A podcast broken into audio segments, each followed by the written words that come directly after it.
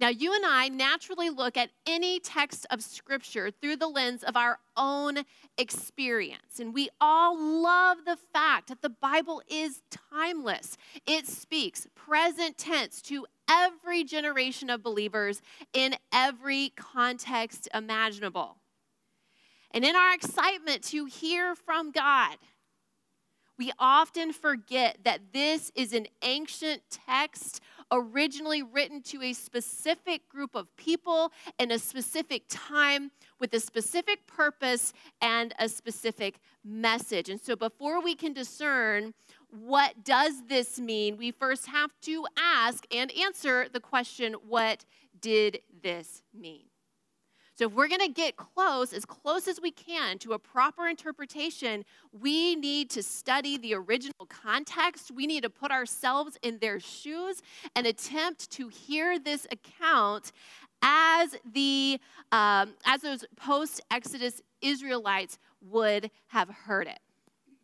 Now, this sounds super overwhelming, doesn't it? Thankfully, Bible scholars who write all of these wonderful commentaries and study Bible notes have done that legwork for us. And we need to make sure that we are heeding their research and keeping that original audience in mind as we read and study the text. And I am mentioning this now because it's going to have a really big impact on how we understand the idea of the image of God later on. All right, so that's number one. Number two, again, looking at some general observations. Number two, the creation account is unapologetically theocentric. And that's just a fancy way of saying that God is the main character. These chapters are about Him. And this is exactly why the creation account in the Bible can feel so frustrating at times. We want it to answer certain questions, most of which fall under the categories of when and how. So we come to this text with questions like when did God create the universe? How long did it take him? How did he actually do it? And what about the dinosaurs? Like we want all the scientific data. And what God has seen fit to reveal is not so much when and how, but who and why who and why. Now, I am not saying that the Genesis narrative cannot inform our understanding of when and how, but it's probably going to leave you with more questions than answers in those particular areas because that's not the point of the text. It's not primarily about creation itself, it's about God and his overall intention for his creation. Going back to the original audience what they needed most while they were wandering in the wilderness, getting ready to enter the promised land, was not a science lesson. They needed a basic understanding of who God is and why it matters who He is. And the reason I bring this up is because if we ask questions of the text that it was never intended to answer, not only will we be really frustrated, but we can end up with some really faulty conclusions. And unfortunately, this happens quite a bit around the discussion of gender roles in the Bible. Genesis 1 and 2 are treated as the magnum opus on gender roles, and for good reason, as we will see, especially next week when we walk through Genesis 2. And there is nothing wrong with seeing gender roles in Genesis 1 and 2. The Apostle Paul certainly does. There is something wrong with only seeing gender roles in these chapters. That is way too narrow. The point of Genesis 1 and 2 is so much bigger than that. These chapters are a setup for the rest of the story of redemption, centering on God's promise to Abraham and looking ahead to its ultimate fulfillment in Jesus Christ. So these passages inform the functions of men and women in the home and the church. They give us kind of a, a general framework to, to work from, but that is not the primary question they are the, these, this text is seeking to answer, nor is it the primary purpose of the passage when set within the larger context of Genesis. So if you're sitting in a church on Sunday morning and the pastor is preaching through Genesis 1 and 2, and one of the main points of his sermon is that women cannot be pastors or that women should not teach outside the home, in my opinion, he has utterly failed to teach this text. And it has nothing to do with whether I agree with those points are true. It has everything to do with the fact that that is not what this passage is about. All right? I'm pretty sure Moses would agree. We'll have to ask him someday. But the bottom line is we've got to keep reminding ourselves of the author's purpose, the original audience, and what questions the text was actually intended to answer, not simply what we want it to say. And this is just Bible Study 101. You can take this with you the rest of your life, all right? General observation number three the creation account in Genesis is set in stark contrast to other Near Eastern creation accounts. It's really important to remember that God did not reveal these truths in a vacuum. Israel had been living among pagan nations who had their own versions of the origin of the universe. And keep in mind that Israel had been enslaved in Egypt for multiple generations. So they had been immersed. Some of these people had grown up under a polytheistic worldview. And so, one thing God is doing in these chapters is giving them a revelation of Himself as a polemic or a critique of the popular theology of their day. And you need to know that every person, every nation, every culture has a theology, what they believe about God. Doesn't mean it's right, you can have bad theology, you can have good theology, but every culture has a theology. And so this is very much a critique of the popular theology of their day. One popular creation narrative at the time uh, of, of, kind of the, the, this time period is, is time period of the world. I don't know. Look, I'm, I'm, I'm, I'm hunting for words here. They're not coming. Um, but it was the Babylonian uh, Enuma Elish. Enuma Elish. And it, it's, it's a wild story. Uh, the Bible's a pretty wild story, though, so that's not, that's not what we necessarily need to have against it, but it, it's, uh, it tells the story of a, a fierce, ongoing conflict among the gods. Like, this is what, like, way, way, way long ago, all these gods were created, and they had wars, and they had battles, and they had conflicts. And the, the focus of this particular creation narrative is on the war of the gods against the goddess Tiamat. And she was the goddess pre- responsible for all the pre- primordial chaos. Long story short, in order to defeat Tiamat, the gods created a new god, Marduk, who defeats the forces of chaos and rips Tiamat in two. Half of her body becomes the sky, the other half becomes the land. Later on, the gods get tired of making food for themselves, so they use bones that were lying around from past wars and create humans to be their slaves. I share this with you because it's very representative, again, of the popular theology of this time. All of the cultures uh, surrounding Israel would have viewed their relationship with their gods as transactional. They would have viewed the world as, as everything that goes on as a result of chaos and disorder and wars among the gods. You know, and if they do what they're supposed to do, the gods will be happy and bless them. If they do not, they're in big trouble. And that's how they would explain the suffering and hardships that happen in the world. So it's up against this particular worldview that the God of Israel reveals himself as a self existent, self sufficient, autonomous and loving creator who, by his uncontested word, commands all things into existence and orders their design and purpose. This is not the result of a battle or a war or chaos among the gods. This is a result of intentional design. And here's the best part The God of Israel doesn't want a transactional relationship with humanity. You do this, and then I'll do this. No, he wants communion. He wants oneness. He wants a family. We don't exist to provide food for needy gods. Our God provides food for us. Contrast can be so instructive. I've always thought the Bible's creation narrative was beautiful, but when I started to see it in light of the competing narratives of the day, I was just overwhelmed by the enormity of God's love and generosity that is put on display in this story. Psalm 113 asks the question Who is like the Lord our God?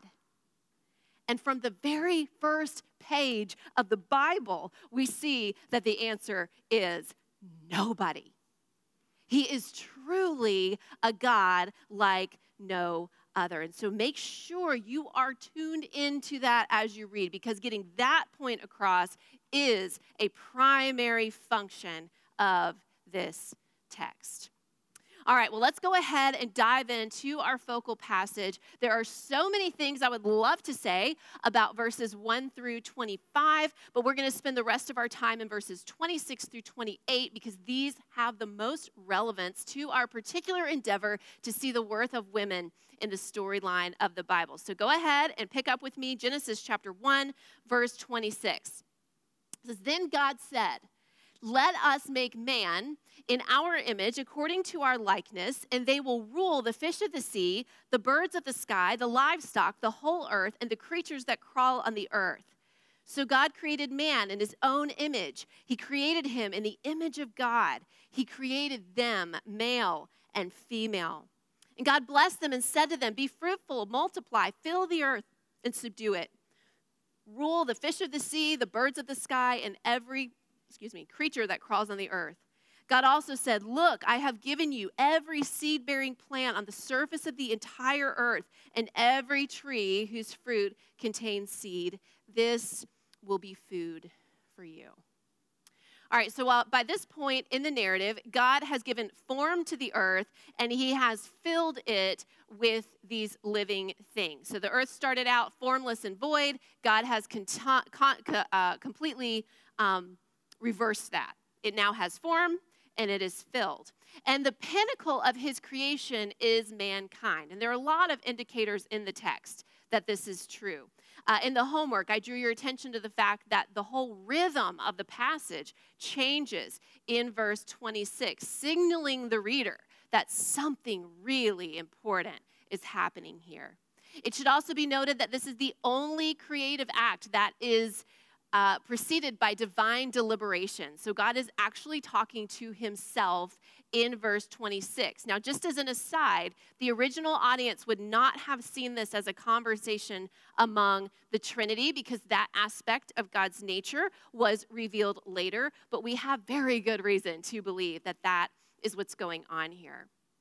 Another clue that something really special is about to happen is the repeated refrain, let there be, you see that all through the whole first uh, 25 verses. It becomes the much more personal refrain let us make. And furthermore, this event is given a much longer description than the previous ones. But of all the indicators in the text that mankind is the crown of creation, the most significant is the phrase image of God which is repeated three times in just two verses, four if you include the word likeness. So, this phrase is a big deal, and we're going to spend a good chunk of our time unpacking what it means. Now, Genesis 2, which we're going to study next week, is going to give us a better picture of some important differences between men and women. But the Bible opens with what they share. And so that is what's going to make up our outline today. Men and women share a name, men and women share a nature, and men, men and women share a mission. So that is kind of the main points that we're going to pull out. All right, so number one, men and women share a name.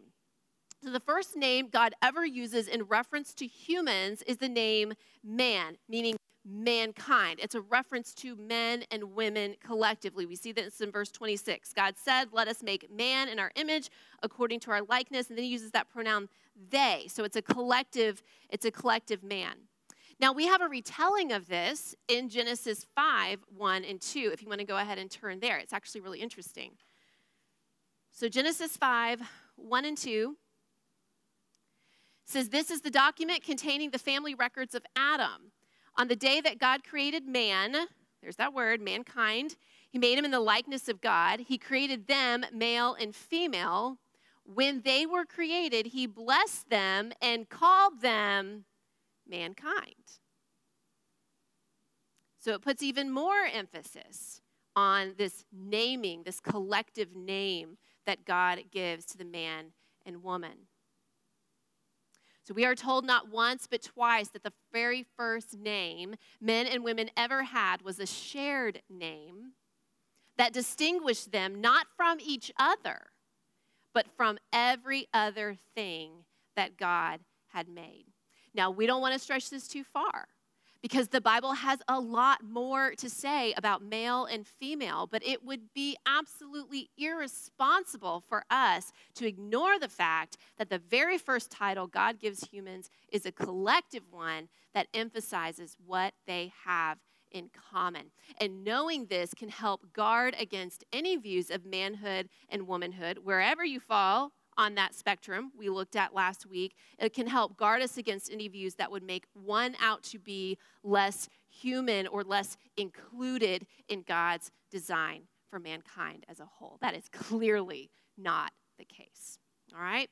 So, men and women share a name. Number two, men and women share a nature.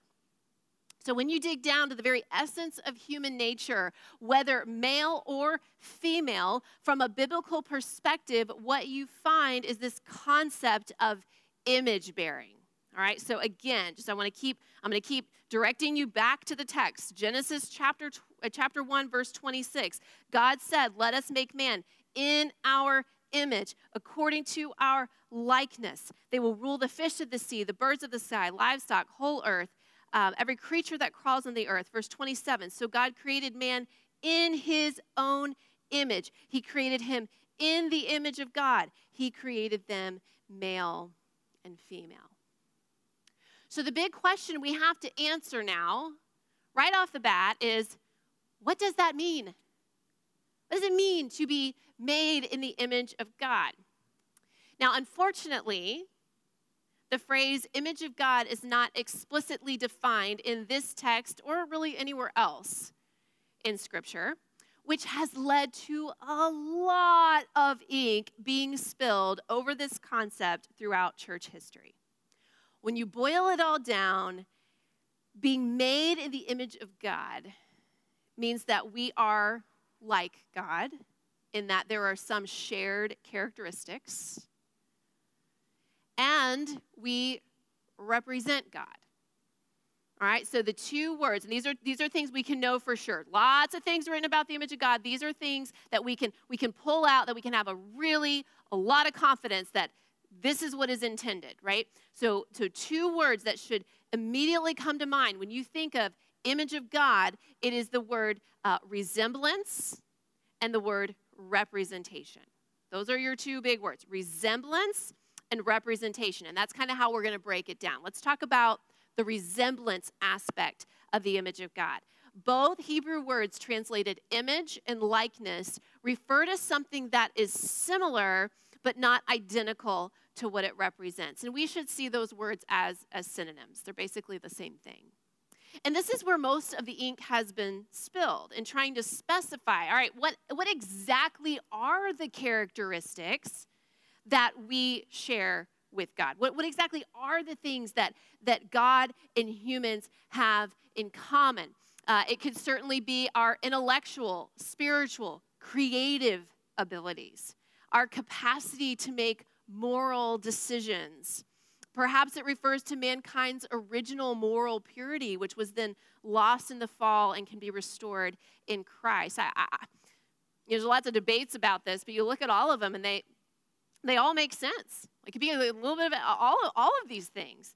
um, I, I think what we, we could say is that the image of God encompasses all the ways that we can reflect Him in our world. And I think whether whether you're a believer or not, like mankind, humans, um, image God, reflect God, resemble God in some pretty profound ways. Now, let's talk for a minute about this idea of representing God. And this is we're going to go back to that original context that I talked about. This is something none of us would know and none of us would ever think about because it's not a thing in our culture and in our time.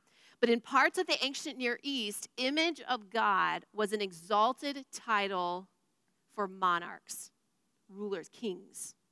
Right? So it was common knowledge that only kings were regarded as sons and servants of the gods and accordingly bore their image as rulers of the earth.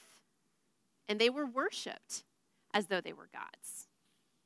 So, for the original post Exodus Israelite audience, this royal view of image bearing is what would have come to mind for them.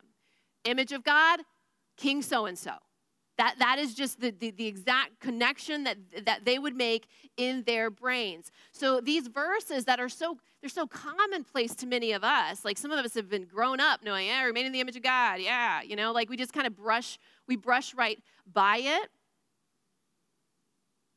It would have been absolutely shocking to them. Because what Genesis 1 is saying is that all of humanity, not just Pharaoh, not just the social elites, but every human being is God's co regent, created for the express purpose of ruling on his behalf. So, the dignity that God has given every human of every gender, race, socioeconomic status, it is absolutely staggering. And we must always be considering whether or not God's heart is reflected in the way we treat others, especially the way we treat others who are different than us.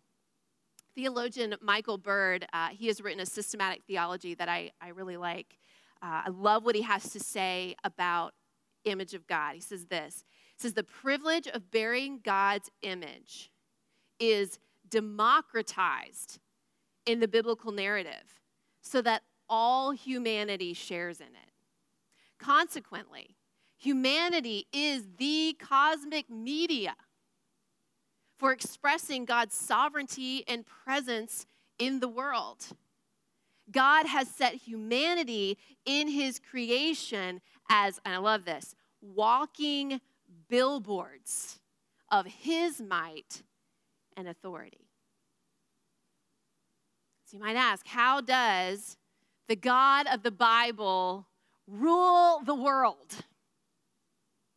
Well, it's not through divine fiat, nor is it through elite kings and worldly power structures. The God of the Bible rules the world through humans who have families who plant gardens, who create neighborhoods, who build cities, and who cultivate cultures.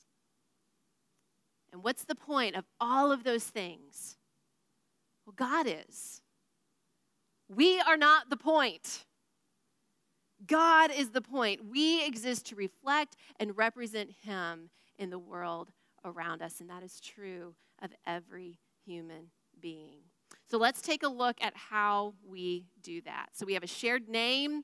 Uh, we have a shared nature. We are made in the image of God, meaning that we resemble Him in some ways, and we are His representatives, His co regents on this earth. And then, number three, men and women share a mission.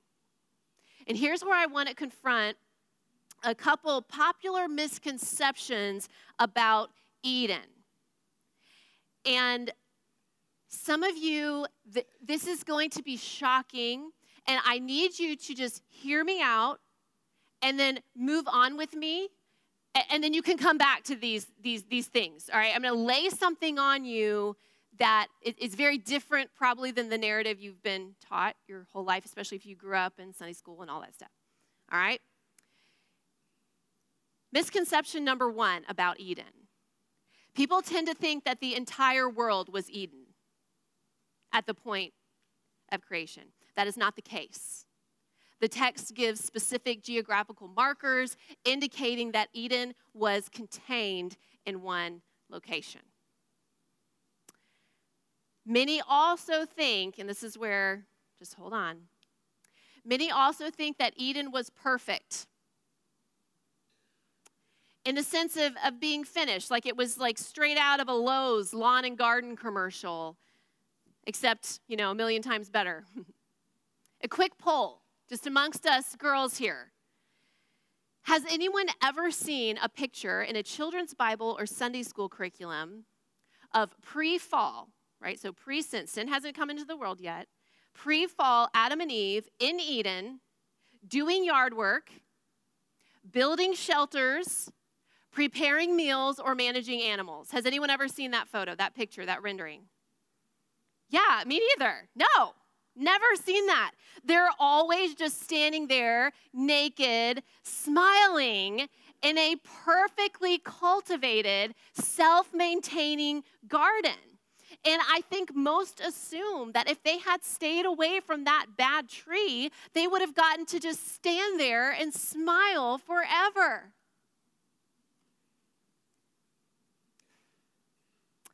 One of the biggest aha moments I've had this past year, and I'm actually really embarrassed that it's taken me so long to see, see this. But it's the revelation that Eden was a place of profound potential, not perfection. Not in the strict sense of what perfection means, which is why we have verses 28 through 30. See, if if Eden is this perfect world that just like bam, it's there and you just stand around and smile, the creation mandate doesn't even make sense. But that's not the way it was. There was actually work to do. Verse 28 God blessed them, and God said to them, Be fruitful, multiply, fill the earth, subdue it, rule the fish of the sea, the birds of the sky, and every creature that crawls in the earth. God also says, Look, I've given you every seed bearing plant on the surface of the entire earth and every tree whose fruit contains seed. This will be food for you that there was work to do. These royal representatives have a mission to carry out. Eden needs to be nurtured and expanded into the wild, uncultivated territories beyond its borders. And so here's what we need to keep in mind as we process what scholars call the cultural mandate or the creation mandate. This is going to help us so much. We've got to get that picture of Adam and Eve standing there naked, smiling in the garden forever and ever and ever out of our minds. Adam and Eve are not merely the first people, they are the first pioneers. They are the first pioneers. And so let's take a look at this incredible mission, this work that God gave them to undertake, which has major implications on the work God has given us to undertake as well the first thing I want to point out is uh, a little addition we see in verse 28 that we don't see in verse 22. All right, so in verse 22, after creating the fish and the birds, the text says, God blessed them. Be fruitful, multiply, fill the waters. The same general wording is in verse 28, but look closely. Verse 28 says, God blessed them and God said to them. There's communication, there's revelation. The God who spoke the entire universe into existence is now speaking to humans. He is initiating conversation, and he does not do this with anything else he created. Part of being made in the image of God is the capacity to know God through communion and relationship. He is not just a God who speaks, He is a God who speaks to us. He speaks to us. Don't ever get over that. It's huge, incredible. The second thing I want to point out is the pronoun that God uses. Verse 26 they will rule. And then verse 28 said, God says, God blessed them and said to them, Be fruitful, multiply, fill the earth, subdue it. So it's not, hey, Adam, you rule and subdue the earth, and here's a woman to help you do the be fruitful and multiply part. This is a shockingly inclusive text. And it is exactly what you would expect to find if the God of the Bible values women as much as he does men. And for the ancient Israelite community, growing up in a very patriarchal society, how important is this? For the Israelite men to be told right from the beginning you need to value the women in your midst as much as you value the men because they are equally bearers of God's image and equally necessary to the fulfillment of his mission.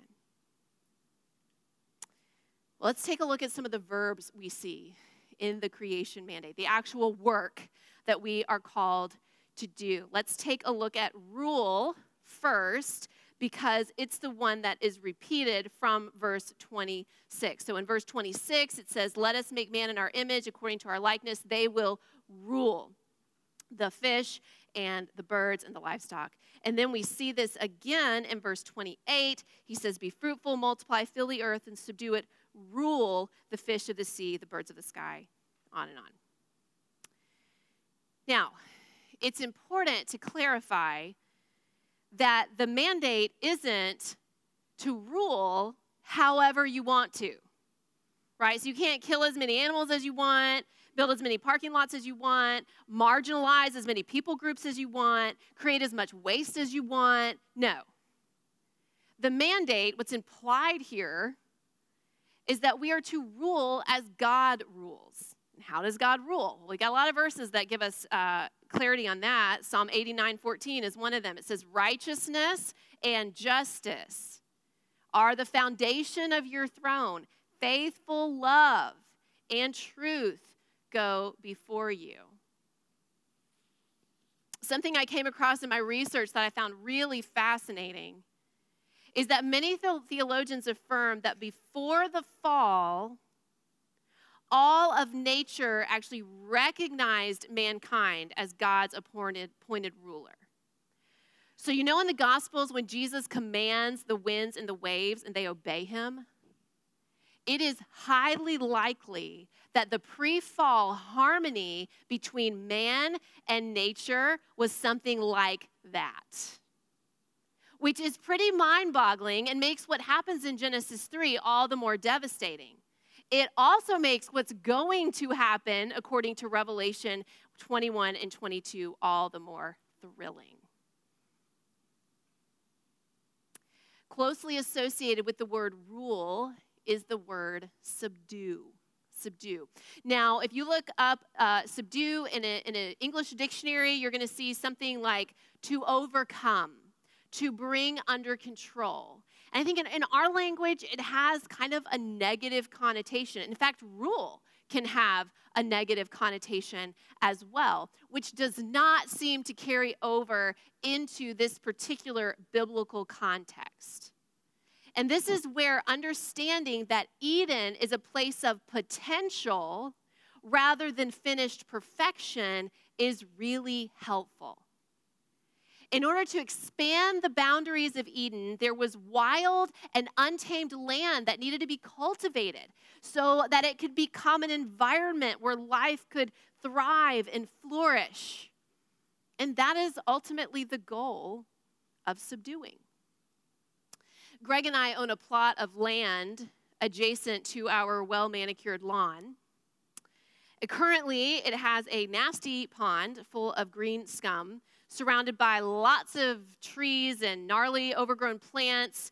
We literally have not touched this plot of land or even walked back there like ever. We've lived in the house about five years. It's just scary. I don't want to go back there. There's bugs and who knows what. Now, what would it look like to subdue that plot of land in the sense that the word is used here in Genesis 1? Would we just come in with a giant bulldozer and knock everything down, fill the pond with dirt, and then douse it with Roundup every few weeks so we don't have to deal with any weeds or mow a lawn? Would that really be bringing that plot of land under our control so that it becomes a blessing to my family and our neighbors, where it actually contributes something to people's lives. No, no, that's not subduing, that's destroying.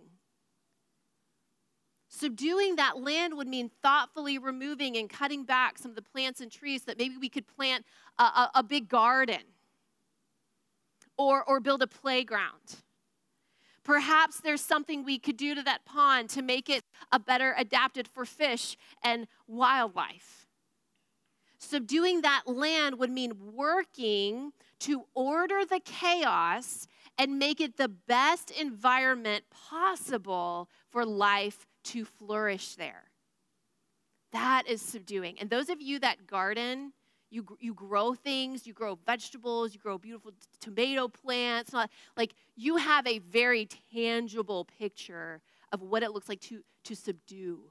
To subdue. You're taking something that's just literally just dirt and, and you're making it beautiful and useful and, and helpful um, both to your family and, and perhaps people you share the fruit of that land with, right? So that, that would be the idea of subduing.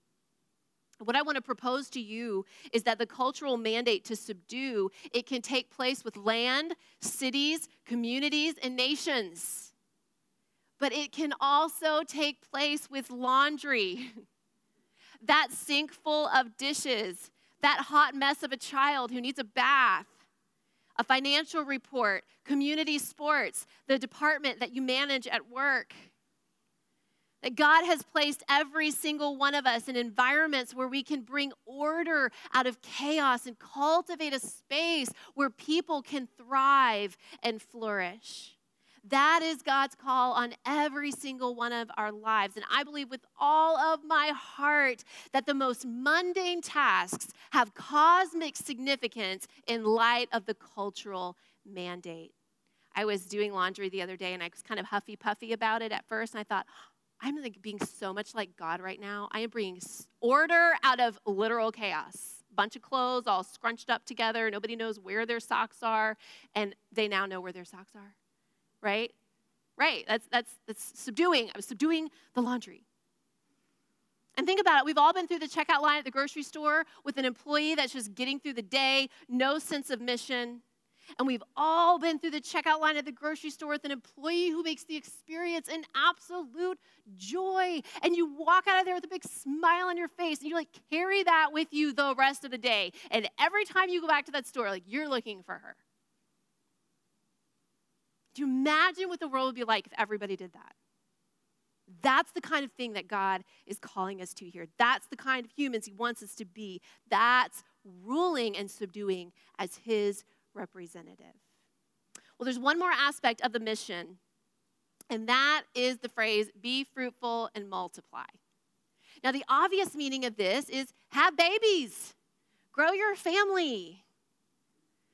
Problem is, not every woman gets married, not every woman is able to get pregnant, and not every woman has the capacity to have a big family. And in conservative circles, this part of the cultural mandate is often taught in a way that can make women in these categories feel as though they are not fulfilling a fundamental calling on their lives as women. And so I want to address that. First thing we need to get out of the way the Bible wholeheartedly affirms the value of children. They are a gift from the Lord that ought to be longed for and cherished and celebrated. And so, what I'm about to say does not in any way, shape, or form diminish that. Okay? But when you look at this particular aspect of the mandate, be fruitful and multiply, from a whole Bible perspective, I told you I'm using that phrase a lot, whole Bible perspective, there's more to it than biological reproduction. And the best example, the best way for us to see this is to look at the life uh, of Abraham, who is the very first patriarch in the Old Testament. One night, God leads him outside, has him look at the sky, and promises that his descendants will be as numerous as the stars, and that through these descendants, all the nations of the earth will be blessed. What's crazy about this is that his wife was well past menopause and had never been able to have children. Well, she miraculously gives pregnant. She gives birth to Isaac, uh, who has Jacob, who, who then has 12 sons, which, uh, from which we get the 12 tribes of Israel. And as you move through the storyline of the Bible, there's all these ge- genealogies. Everybody's having babies, and, and they're recorded in, in the Word of God for us. And you might be tempted to believe that God's promise is fulfilled through biological children. But lo and behold, that is not the message of the New Testament. One of Paul's main arguments in the book of Galatians is that the true sons and daughters of Abraham are those who share his faith, not his gene pool. The New Testament vision of being fruitful and multiplying is that spiritual fathers and mothers are producing spiritual sons and daughters by faithfully going out into all the world, proclaiming the gospel, and making true disciples of Jesus Christ.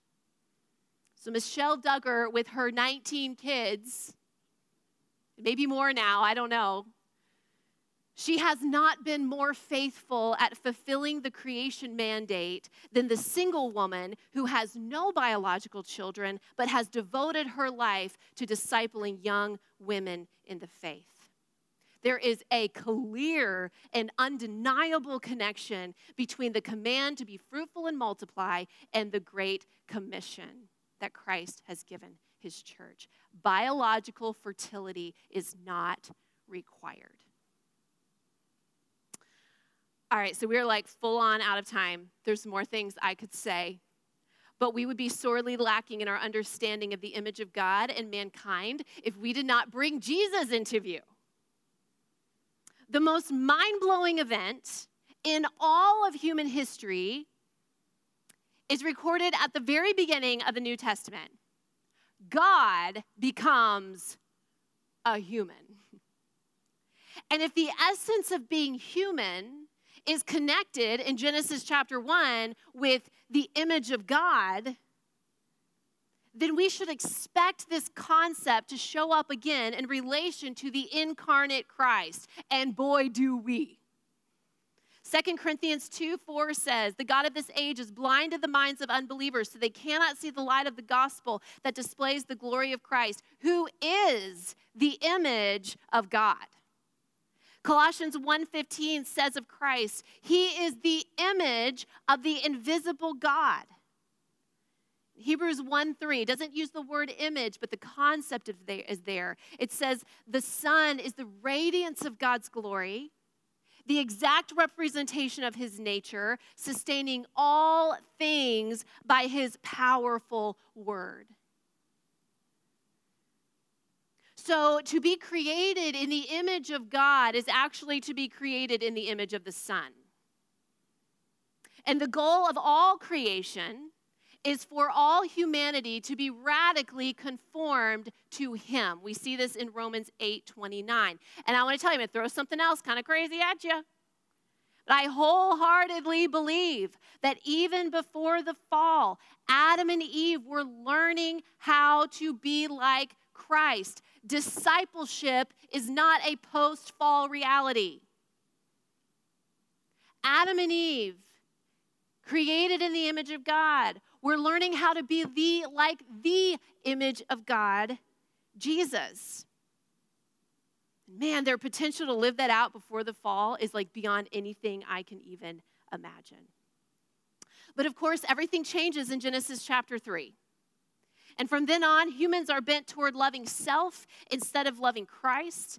The image of God is still there, but our resemblance to Him becomes harder and harder to see, and our rulership is corrupted.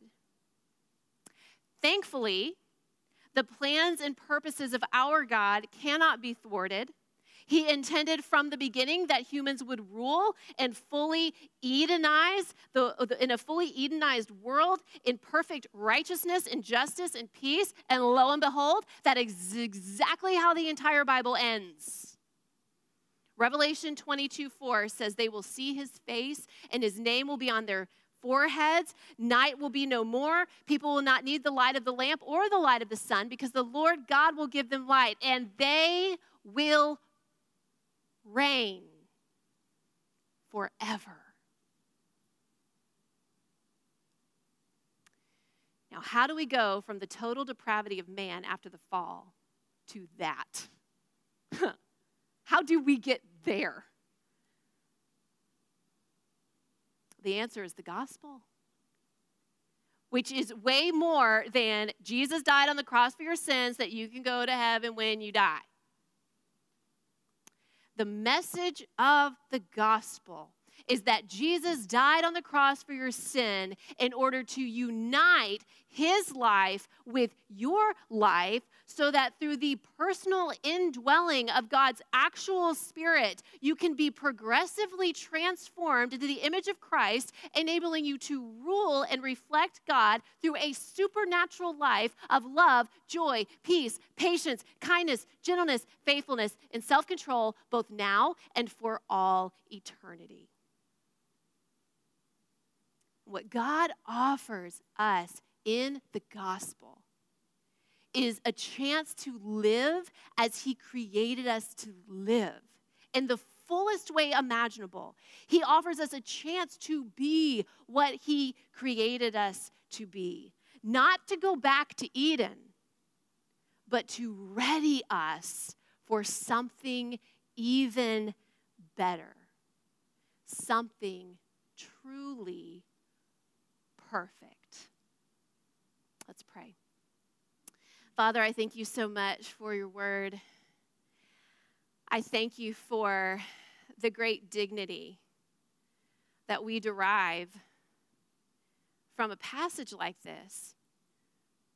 No matter who we are, no matter how important or unimportant others might, might deem us, regardless of gender, race, financial status, education, like this passage is this beautiful equalizer.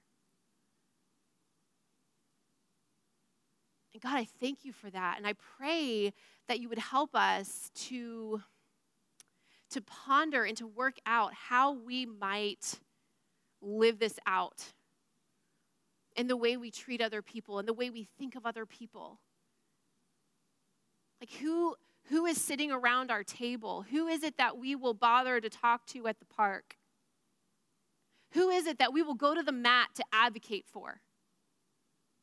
Is it only people like us who look like us and talk like us and think like us and feel like us?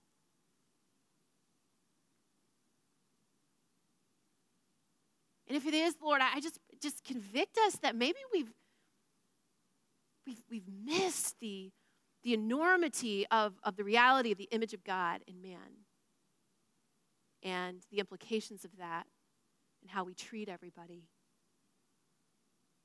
God, I thank you that you love women as much as you love men. I thank you that from the very first page, we see that. We don't have to look hard for it. and God, I pray that as we continue through our study and just trying to see uh, how, how much you love women, how you have uniquely crafted us, how we are necessary uh, uh, uh, to, to, to the fulfillment of your mission in the world. God, I pray that it would be rich and full and meaningful and that you would prevent us from falling off the edge because our culture makes this kind of a scary topic. Lord, keep us, keep us grounded in what you say. Make us good interpreters of your truth. Guide us by your Spirit. And Lord, more than anything, ready us for the work the good work you have for us. The work of subduing that pile of laundry or that sink full of dishes or that dirty diaper or uh, that financial spreadsheet or whatever it is you have us doing today. God, I, oh, I pray we do it with a, a, a, broader, more cosmic sense of mission. This really does matter. And in even the most mundane things, we get to reflect you. That's the coolest thing. And I thank you for that. Lord, we love you. We praise you. Um, we thank you for Jesus, for whatever aspect of the image of God was, was marred, polluted, shattered in the fall. I thank you that it can be fully restored in, in, in Him. And I just, uh, thank you for the cross, for the resurrection, for the gospel. And I pray that that would remain central in our hearts as we go out of here today. We love you so much. In Jesus' name we pray. Amen.